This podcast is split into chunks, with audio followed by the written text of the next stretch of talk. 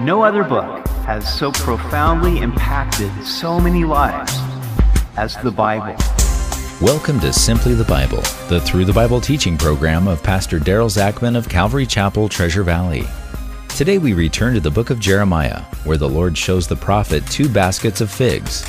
One basket has very good figs, the other basket has very bad figs that cannot be eaten. What does it mean? We hope you join us as Pastor Daryl continues in Jeremiah chapter 24 on Simply the Bible. Are you a good fig or a bad fig? You've probably never even thought of yourself as a fig, but in Jeremiah chapter 24, God used two baskets of figs to teach the people a valuable lesson. They could either be sweet and delicious or good for nothing, and it all depended on them. We continue in Jeremiah chapter 24 today. The Lord showed me, and there were two baskets of figs set before the temple of the Lord, after Nebuchadnezzar, king of Babylon, had carried away captive Jeconiah, the son of Jehoiakim, king of Judah, and the princes of Judah, with the craftsmen and smiths from Jerusalem, and had brought them to Babylon. One basket had very good figs, like the figs that are first ripe, and the other basket had very bad figs, which could not be eaten. They were so bad. Then the Lord said to me, What do you see, Jeremiah? And I said, Figs. The good figs, very good, and the bad, very bad, which cannot be eaten. They are so bad. In 597 BC, the Babylonians deported King Jehoiakim who was also known as Jeconiah or Coniah, along with many of the nobles and the important citizens, leaving only the poorer people to work the land. This was at the time that King Zedekiah, who would be the last king of Judah, had just come to the throne. Now, the first basket was full of very good figs. The early ripening figs mature in June in Israel, and they are considered a delicacy. Recently, when we were in Israel, we ate many fresh figs. They serve them practically at every breakfast. The other day, I was with our oldest grandson, and out of the blue, he asked me, What do figs taste like? So now I will have to go and buy him some so that he can experience real figs for himself. Anyway, the first basket that Jeremiah saw was full of these good and tasty figs. They were before the Lord, signifying that they had been offered to him. But the second basket of figs were rotten and inedible. It is interesting how God would often give his prophets visions of things in addition to his words. Some of us are visual, and the principles are better understood when they are illustrated.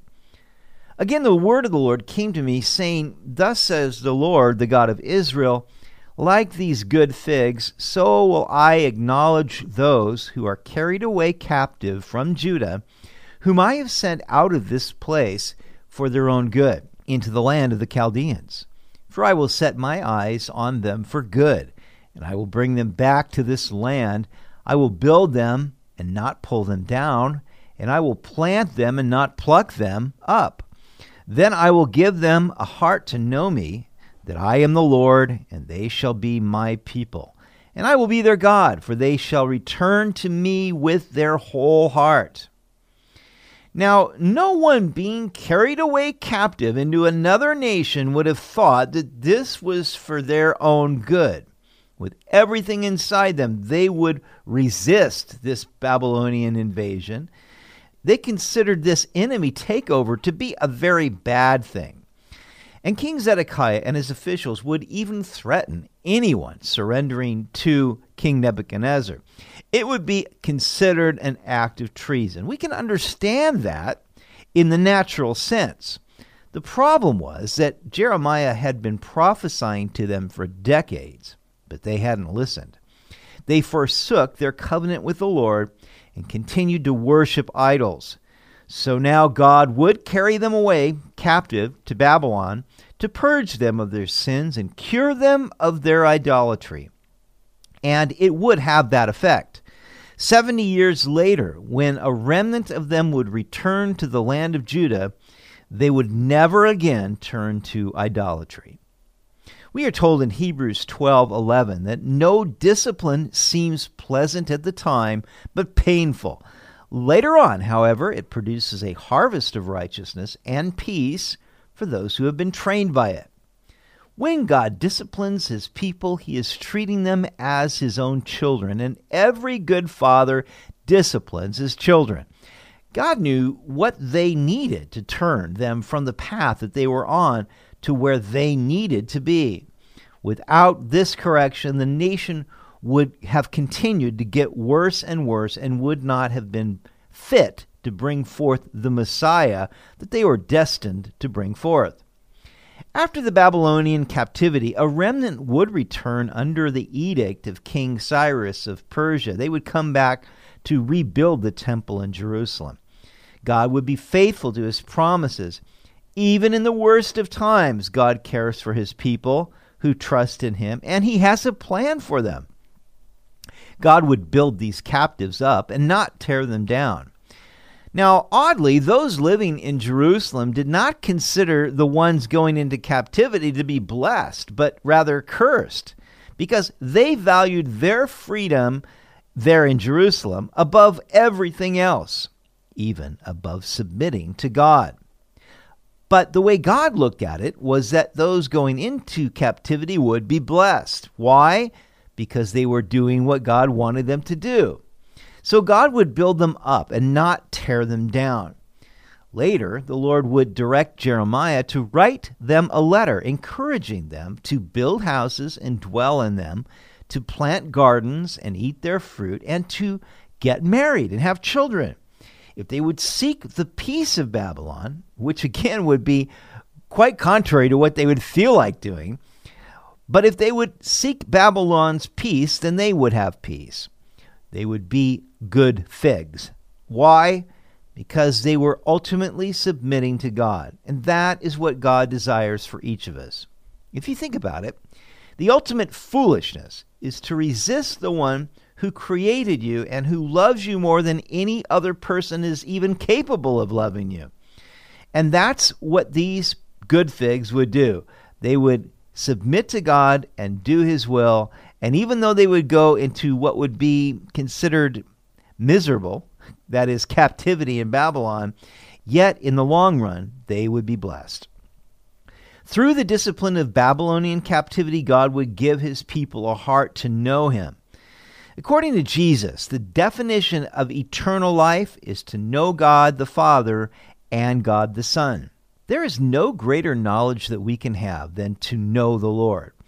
As long as they were worshiping the false gods of the surrounding nations, they could never know the true and living God who had brought them out of Egypt and given them his righteous laws.